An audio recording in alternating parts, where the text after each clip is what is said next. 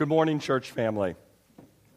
It's wonderful to see so many of you back here today, and I pray that you are all feeling much better.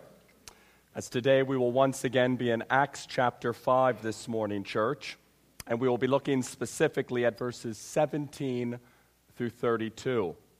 Or at the start of this section, where the apostles of Jesus Christ are arrested and freed. And this arrest of the apostles for it comes following, as we saw last week, a summary statement of sorts from Dr. Luke in verses 12 through 16, or a summary statement of sorts of what was taking place within the early church following the sudden deaths of a couple named Ananias and Sapphira, which noted, as we see in verse 12, that signs and wonders were regularly done among the people by the hands of the apostles and that the apostles of Jesus Christ were seemingly regularly healing the people from sickness and casting unclean spirits out of the possessed. And although believers, verse 12, were gathering together in Solomon's portico, again, which was located in the outer court of the temple, and were evidently worshiping there together, praying together there, and listening to teaching together there, Verse 13, none of the rest, seemingly referring there to unbelieving Jews or to those who were not part of the early church at this time, for they did not come near or associate with them, church, seemingly due to the fear caused by the sudden deaths of Ananias and Sapphira. However, despite this fear, as we go on to see in verse 14, for more than ever, believers were added to the Lord, multitudes of both men and women. And that apparently, via the preaching and teaching of the apostles here, which was being authenticated, mind you, by signs and wonders, that multitudes of both men and women, aka hundreds, maybe even thousands of people here, church, were being added to the Lord. And yet, not only was the early church growing, and growing and growing at this time. But as we go on to see in verse 15, that they even carried out the sick into the streets and laid them on cots and mats as Peter came by. At least his shadow might fall on some of them. And verse 16, that people also gathered from the towns around Jerusalem, or from the villages around Jerusalem, or from the cities surrounding Jerusalem Verse 16, bringing their sick and those who were afflicted with unclean spirits, evidently to the apostles here, in order for them to be healed by the apostles here. And these individuals who were sick and who were possessed by evil spirits, as we go on to see in the text, for they weren't simply ignored here, church, or rejected here, church, or passed over disregarded, pushed aside, or even given the cold shoulder here, church, but instead, these individuals who were sick and who were possessed by evil spirits, for as we see then in verse 16, for they were all healed here, church. And thus the ministry of the apostles of Jesus Christ, then, for it was causing quite the stir and having quite the influence, not only on those who were in Jerusalem at this time but also on those from the towns around Jerusalem at this time as well, which, quite frankly, was not what the religious leaders wanted to see taking place at this time, church. Which takes us now to our thesis statement this morning, or to the main theme of our sermon this morning, which is this Being faithful to the will of God is more important than being comfortable. Again, our thesis statement this morning is this being faithful to the will of God is more important than being comfortable. And thus, at this time, church, let's open our Bibles up this morning to Acts chapter 5, verses 17 through 32. And if you are joining us today and do not have or do not own a Bible, then please feel free to grab and even to keep one of our church Bibles, which are all located in the chairs in front of you, as our gift to you this morning. And to open that Bible up at this time to page 913, and to join us as we as a church family hear the Word of God together this morning. For again, we will be in Acts chapter 5 this morning, church, and we will be looking specifically at verses 17 through 32, where Dr. Luke, the author of the book of Acts, under the inspiration of the Holy Spirit, he writes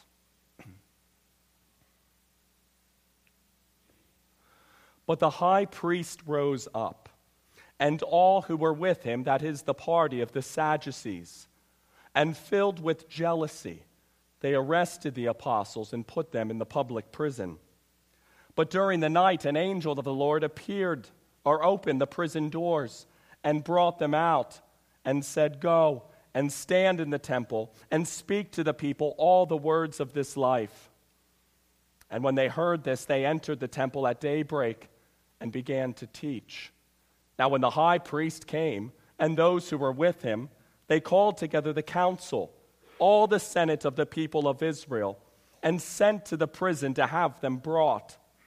But when the officers came, they did not find them in the prison. So they returned and reported. We found the prison securely locked and the guards standing at the doors. But when we opened them, we found no one inside.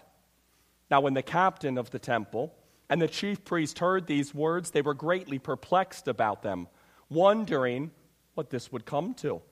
And some came and told them, Look, the men who you put in prison are standing in the temple and teaching the people. Then the captain with the officers went and brought them, but not by force, for they were afraid of being stoned by the people.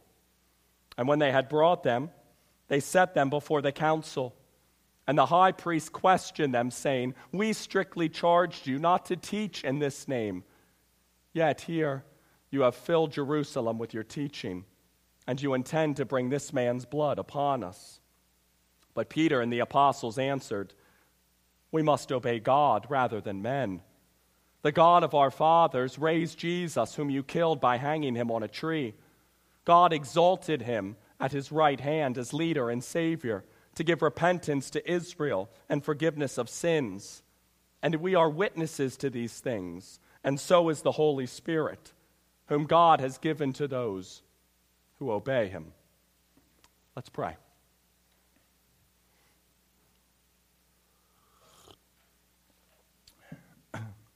Heavenly Father, Lord, we thank you that so many of our brothers and sisters in Christ are back today. Lord, we thank you for the opportunity to worship together, to glorify you. Lord, to hear each other's voices as we sing, to pray together, to sit under the teaching of your word together, to take communion together. Father, this is a good day that we look forward to carrying on into the afternoon as we fellowship and we eat together. Father, I pray, though, at this time, Lord, that you open up the ears to these dear ones, open their eyes and soften their hearts to your word.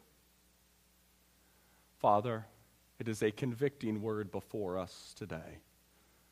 Oh, how that verse rings over and over in my head this week that we must obey God rather than man.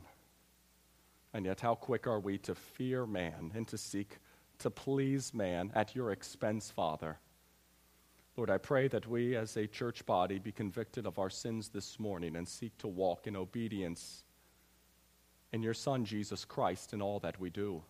That we seek faithfulness above and beyond our own comfort in this world. Father, I pray this morning that you help my lisping and my stammering tongue. Father, let me Rest solely in your grace this morning, for when man is weak, that is when you are strong. So I pray that you use this broken vessel that is myself this morning to proclaim your glories and that your spirit convicts where people need convicting, strengthened where they need strengthened, and guided where they need guided this morning, we pray. In Jesus' name, amen. Our first of two points this morning, church, is this. Point number one being faithful to the will of the Lord does not always lead to comfort and safety in this life. Being faithful to the will of the Lord does not always lead to comfort and safety in this life. Verses 17 through 21. But the high priest rose up, and all who were with him, that is, the party of the Sadducees, and filled with jealousy, they arrested the apostles and put them in the public prison.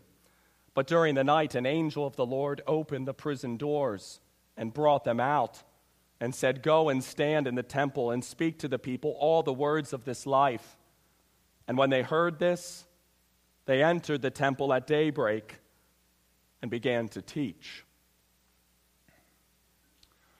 So, as we see here in verse 17, that following Dr. Luke's summary statement in verses 12 through 16, again, where he noted that the apostles of Jesus Christ had done many signs and wonders and healed many people, and evidently then continued preaching and teaching to the point, verse 14, that more than ever believers were added to the Lord, and that the apostles' ministry was also not only impacting, and influencing those in Jerusalem at this time, church, but also those from the towns around Jerusalem as well.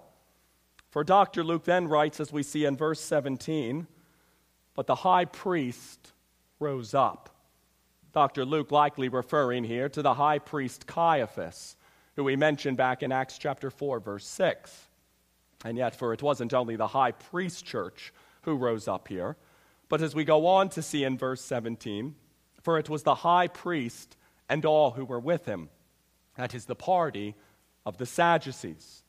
The Sadducees, here in essence, being, as one commentator put it, the theological liberals of the first century who didn't believe in miracles like the resurrection or in the existence of angels. However, the Sadducees were a large part of the Sanhedrin or a large part of the Jewish high court and were wonderful at politics as they worked to keep both the Romans and the Jews all happy. And the high priest and all who were with him, who belonged to this party of the Sadducees, verse 17, for they were filled with jealousy, or as other translations put it, filled with envy indignation or resentment, seemingly because of the increasing influence and popularity of the apostles here. And thus, filled with jealousy, then, verse 18, they arrested the apostles and put them in the public prison or put them in the city jail. And that apparently all 12 of Jesus' apostles here were arrested at this time, church, and put into public prison. However, putting the apostles of Jesus Christ into public prison, as we go on to see in verse 19, that during the night, then, an angel of the Lord opened the prison doors and brought them out. And when Dr. Luke uses the word angel here in verse 19, for he's not saying here, church, as numerous commentators point out, that this was just some kind of sneaky disciple of Jesus Christ who was able to sneak in during the night and open up the prison doors for the apostles here. Nor is he saying that this was one of the prison guards who felt bad for the apostles and who then opened the prison doors up in order to let the apostles out, as some scholars theorize, hypothesize, and suppose took place. But instead, what Dr. Luke is aiming to communicate to his readers here is this that this was an angel of the Lord from Heaven Church, who our God sent and used to open the prison doors up for the apostles here and to ultimately lead them out. And yet, this angel of the Lord Church not only opened the prison doors up for the apostles here and led them out, but this same angel also then said to these apostles of Jesus Christ in verse 20 Go and stand in the temple and speak to the people all the words of this life or as the Amplified Bible puts it and explains it, go, stand and continue to tell the people in the temple the whole message of this life, i.e., the eternal life revealed by Christ and found through faith in Him.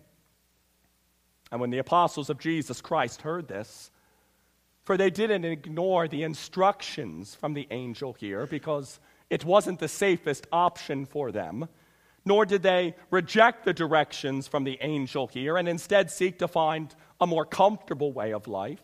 Nor even did they say to the angel here, That's it. That's enough. Count us out. And we are no longer doing this anymore because this way of life, quite simply, is too demanding, too scary, too painful, and is going to lead to even more persecution against us. But instead, when the apostles of Jesus Christ heard this from the angel here, for they then, verse 21, entered the temple at daybreak and began to teach. Again, clearly defined here the charge that was given to them from the Sanhedrin back in Acts chapter 4, verse 18. That being not to speak or to teach in the name of Jesus. And yet, as we wrap up point number one this morning, church, for I'd like to do so in light of verse 20. Again, where this angel of the Lord says to the apostles, after just opening for them the prison doors and leading them out, Go and stand in the temple and speak to the people all the words of this life. Since, as Bruce Barton puts it, this angel of the Lord here gave the apostles of Jesus Christ a command that, when followed, would eventually lead to a brutal flogging for them. And if that strikes you as odd, it's probably because of the prevailing idea among many believers today that obedience inevitably leads to blessings as defined as problem free, blissful existence. However, serious students of the Bible know that obeying God, that it often results in pain and suffering and thus, what biblical commands, then, if obeyed, might result in discomfort for you today? And will you commit to live them out anyway? And thus, please, please, please, then, brother Christian, sister Christian, for do not fall for the lie that is out there today that says because you are now a child of the Most High God, that the only thing waiting for you then in this life is a life of comfort a life of ease and a life of safety, health, alleviation from all pain, and security. Since the truth is, everyone who wants to live a godly life in Christ Jesus, for they will be persecuted, 2 Timothy 3:12. And thus, in light of that, for do not make it your ultimate goal, then, Christian, to only seek after that which makes you comfortable in this life, or only to seek after that which keeps you out of harm's way in this life since you are not to seek to do everything in your power, Christian, to avoid trouble in this life, or to avoid pain in this life, or to avoid persecution, affliction, tribulation, or things that might cause you to not feel 100% comfortable in this life, but instead as someone who has been redeemed by the blood of the Lamb, Jesus Christ Himself. For you are to seek, then, Christian, to walk in the ways of Jesus Christ without compromise, no matter the danger, hard times, persecution, or uncomfortable situations that faithfully walking in the ways of Jesus Christ might ultimately lead to. And thus it is my prayer then for us as a church body to be a people then who remain faithful to Jesus Christ, not just until we begin to feel a bit uncomfortable, nor just until we begin to deal with some financial loss, nor just until people begin to pick on us, say bad things to us, take job opportunities away from us, or make things in this life really, really hard for us. But that we instead be a people here at Faith Bible Fellowship Church who are faithful to the King Jesus Christ past the point of feeling uncomfortable, past the point of economic hardship, past the point of persecution, tribulation, discomfort, and pain, and that we be faithful to the King Jesus Christ, even to the point of death, all while resting in the fact that the sufferings that we may face at this present time that they will not be worth comparing to the glory that will one day be revealed to us Romans 8 18. Therefore, lovingly, then, Christian, in this life, for be sure to prioritize faithfulness to Jesus Christ above and beyond that of your own personal comforts and security. Since, as our Lord and Savior Jesus Christ put it in Matthew 16 24, for if anyone wants to come after me, for he must deny himself, take up his cross, and follow me. Which brings us to point number two. Always be willing to bear witness to Jesus Christ, no matter how uncomfortable the situation might be. Always be willing to bear witness to Jesus Christ, no matter how uncomfortable the situation might be. Verses 21 through 32. Now, when the high priest came and those who were with him, they called together the council, all the senate of the people of Israel, and sent to the prison to have them brought. But when the officers came, they did not find them in the prison. So they returned and reported We found the prison securely locked and the guards standing at the doors, but when we opened them, we found no one inside. Now, when the captain of the temple and the chief priest heard these words, they were greatly perplexed about them, wondering what this would come to. And someone came and told them, Look, the men who you put in prison are standing in the temple and teaching the people. Then the captain with the officers went and brought them, but not by force, for they were afraid of being stoned by the people. And when they had brought them, they set them before the council. And the high priest questioned them, saying, We strictly charged you not to teach in this name. Yet here you have filled Jerusalem with your teaching, and you intend, intend to bring this man's blood upon us. But Peter and the apostles answered, We must obey God rather than men. The God of our fathers raised Jesus, whom you killed by hanging him on a tree. God exalted him at his right hand as leader and Savior to give repentance to Israel and forgiveness of sins. And we are witnesses to these things. And so is the Holy Spirit, who God has given to those who obey him.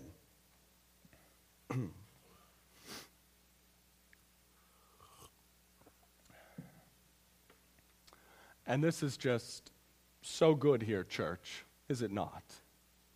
that verse 21 when the high priest came and those who were with him, for they called together the council, all the senate of the people of Israel, aka the Sanhedrin here, church, and they sent to the prison to have them, the apostles, brought. Or as the New Living Translation puts it, they sent for the apostles to be brought from the, ch- the jail for trial. And yet, when the officers came, they did not find them in the prison. Since, as previously mentioned, an angel of the Lord had already come and opened the prison doors up for them and brought them out.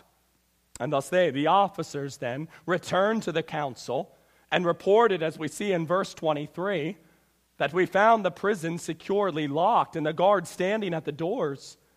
But when we opened them, we found no one inside. And when the captain of the temple and the chief priest heard these words, for they were greatly perplexed. Verse 24, wondering what this would come to, or what would come of this. To which, as we see then in verse 25, that someone then came in and told them, Look, the men who you put in prison are standing in the temple and teaching the people. And that the apostles who they had just put into prison for they were no longer in the prison, but instead were now out of the prison and were in the temple teaching the people. And thus the captain, then, verse 26, with the officers went and brought them, the apostles, back. But they did so, verse 26, not by force, for they were afraid of being stoned by the people. And that's apparently because the apostles of Jesus Christ had become so popular at this time and had so much support from the people at this time that they, the captain of the temple and the officers then, did not take them by force or with violence here because they were fearful that the people might stone them. Nevertheless, when they brought them, the apostles, in, they set them, verse 27, before the council, uh, or before the Sanhedrin. And the high priest then questioned them by saying in verse 28 We strictly charged you not to teach in this name. Yet here you have filled Jerusalem with your teaching, and you intend to bring this man's blood upon us. To which Peter and the apostles answered by saying in verses 29 through 32 We must obey God rather than man. The God of our fathers raised Jesus whom you killed by hanging him on a tree. Yet God exalted him at his right hand as leader and savior to give repentance to Israel and forgiveness of sins. And we are witnesses to these things, and so is the Holy Spirit, whom God has given to those who obey him. In that Peter and the apostles here, for they not only say to the Sanhedrin why they disobeyed their command, verse 28, to not teach in this name or to not teach in Jesus' name by saying to them in verse 29, we must obey God rather than man. But they also then, to summarize one commentator here, take advantage of the gospel opportunity here as well.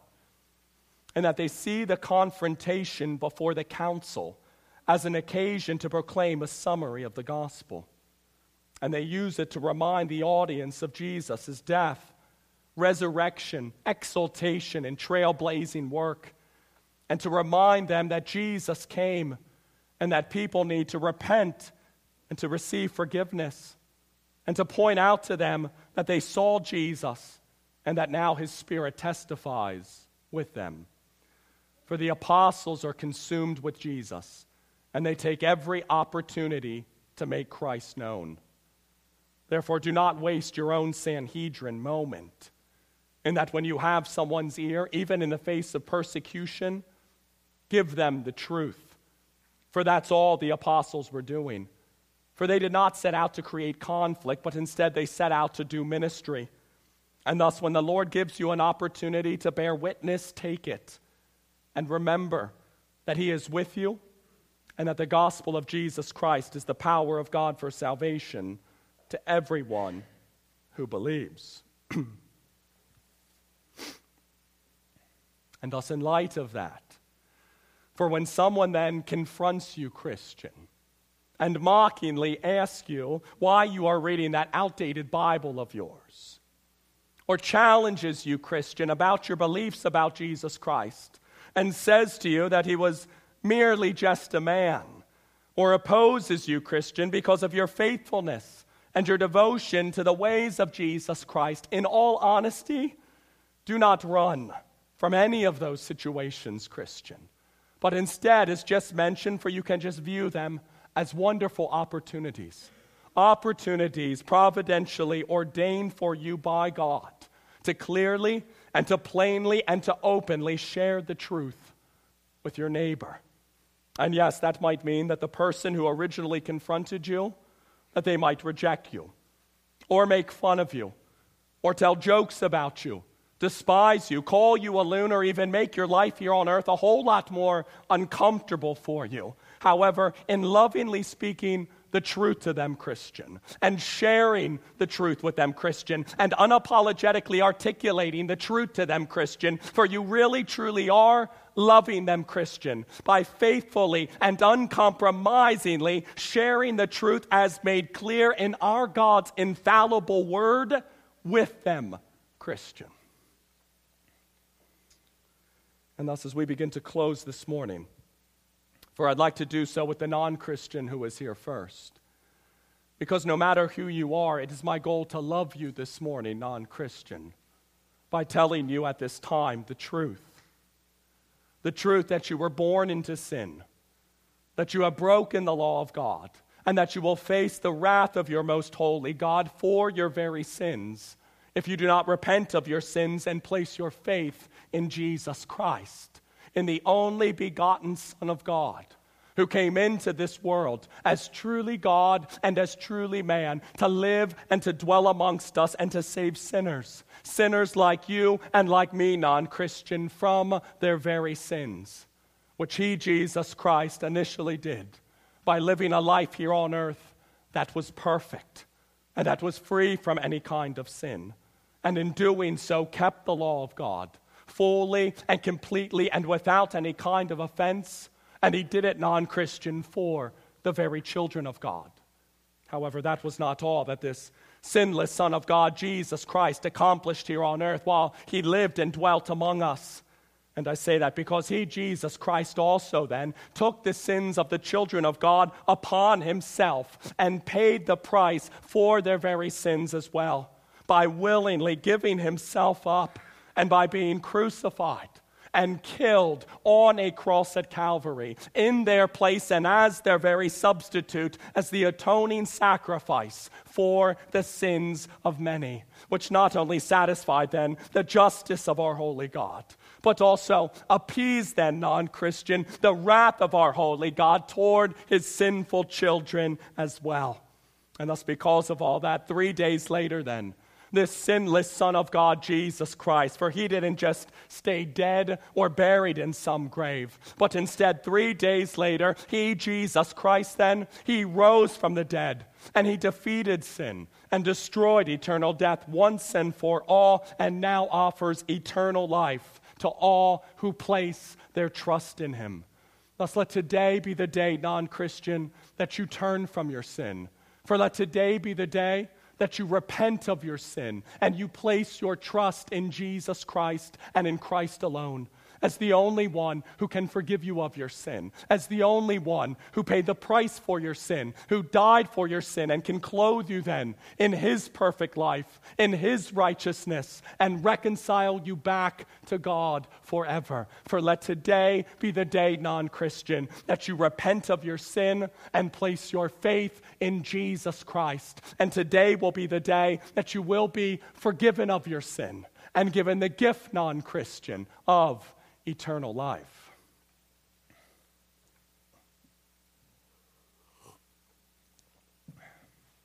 And to the Christian who is here today, for as we close this morning, for I'd like to do so, brother Christian, sister Christian, in light of verse 29. Again, we're after the apostles of Jesus Christ were set before the council and questioned by the high priest who initially said to them in verse 28, We strictly charged you not to teach in this name, yet here you have filled Jerusalem with your teaching. Peter and the apostles answered by initially saying in verse 29, We must obey God rather than man. Which leads to the question then should we as Christians today follow the lead of Peter and the rest of the apostles here? By also practicing at times this concept of civil disobedience. Since aren't we as Christians supposed to submit ourselves for the Lord's sake to every authority? 1 Peter 2:13. And to be subject to rulers and authorities as well, Titus 3:1. And our BFC Articles of Faith actually provides a lot of insight, church, on how we as Christians today should answer that question. As Article 23 on civil government notes, that God has ordained and instituted civil government for the welfare of society, to promote and to protect the good and restrain and punish the evil, and that it is the duty of Christians to pray for those in authority, to render due loyalty respect and obedience to them, and to pay taxes and customs demanded of them. And yet, where the demands of civil law militate against or work against the supreme and higher law of God, Christians should obey God rather than man. Again, where the demands of civil law militate against or work against the supreme and higher law of God, Christians should obey God rather than man. And in light of Acts chapter 5, verse 29, the late Reverend William Jones, in 1875, mind you, church, for he shared this that Emperor Vespasian once commanded a certain senator not to appear at the Senate, or if he did, to not say anything that the emperor would not approve of. To this, the senator bravely said back to him that as a senator, it is fit that he should appear at the Senate. And by being there, he's required to give his advice. And thus he must speak freely then of what his conscience suggests of him. Then you shall die, said the enraged ruler. Well, I have never professed to be immortal, was the senator's reply. For you do what you will and I will do what I ought. For it is in your power to put me to death unjustly and in my power to die at any time. And thus, if this heathen, then, with no gospel sun ray to lighten the dark valley, could stand firm to his principles in the face of death, for surely we then should not shrink from duty because of a few straws of opposition in our way. Since if we are to come after Christ, we must take up our cross and follow him. Additionally, Jones also shared that at a certain council of war, that it was remarked by an officer that the enemy had many pieces of artillery planted in certain places, and that it would be a very dangerous place to fight. To which one of the other officers said to him, Sir, if you fear the mouths of cannons, for you must not come into the field. And so the Christian must brace himself for strong opposition from the great enemy if he seeks to be useful to his master. For one cannot stand up bravely for Jesus Christ without having many seek to cast him down. But thanks be to God who gives us the victory through our Lord Jesus Christ. And thus, practically speaking, here, for if the government then tells you to do something Christian, but the Word of God tells you not to do that something Christian, then you must obey God rather than man. Or if the law of the land says that you can't do something Christian, but the Word of God says that you must do that something Christian, then you must obey God rather than man. Or even if all the politicians in the United States put a mandate into place that says all the citizens of the United States are all ordered to say, do, affirm, or to believe a certain something Christian. But the Word of God says for you to say, do, affirm, or to believe that certain something is sin. For you must, must, must then, Christian, obey God rather than man. And yes, that might mean that some punishments might come your way or some fines might come your way, or some persecution, tribulation, hard times, or maybe even imprisonment or death might come your way as well.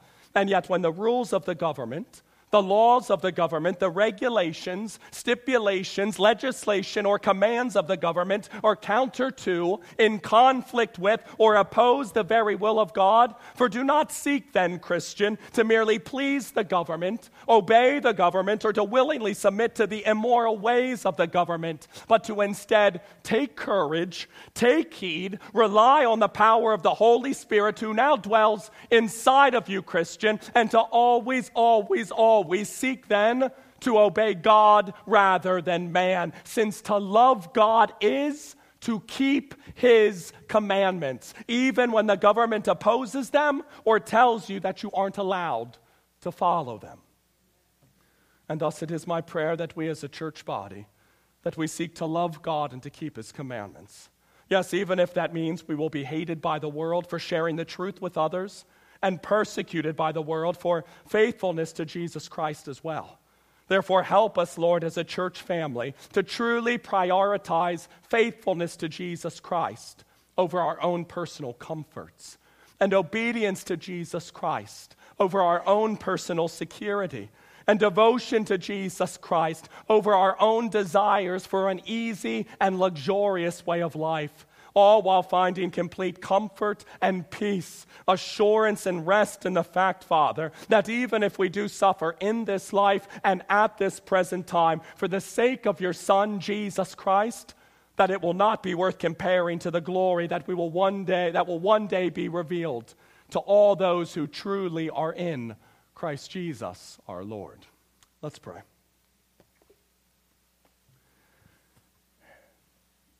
Heavenly Father, Lord, we pray that we as a church body seek to obey you, Father, above man.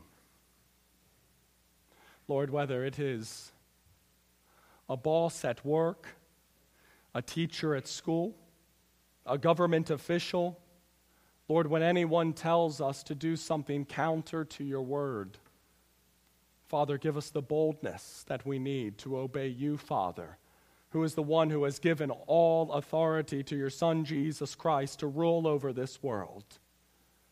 and that we seek to submit to your Son above anyone else. Father, we pray that we seek Jesus Christ and be faithful to Jesus Christ and obey Jesus Christ far more than we seek after our own comfort and protection and security. Since if we are to come after Jesus Christ, we must take up our cross and follow him. We must be faithful to Jesus Christ, even to the point of death. So, Father, help us. Give us the grace we need to be obedient to your Son, Jesus Christ, above all else, knowing that any suffering that we may face at this present time, that it will not be worth comparing to the glory, to the glory that will one day be revealed to us for all those who are in Christ Jesus our Lord. Let us rest in that truth, Father, and be obedient to your Son, Jesus Christ. In his name we pray. Amen.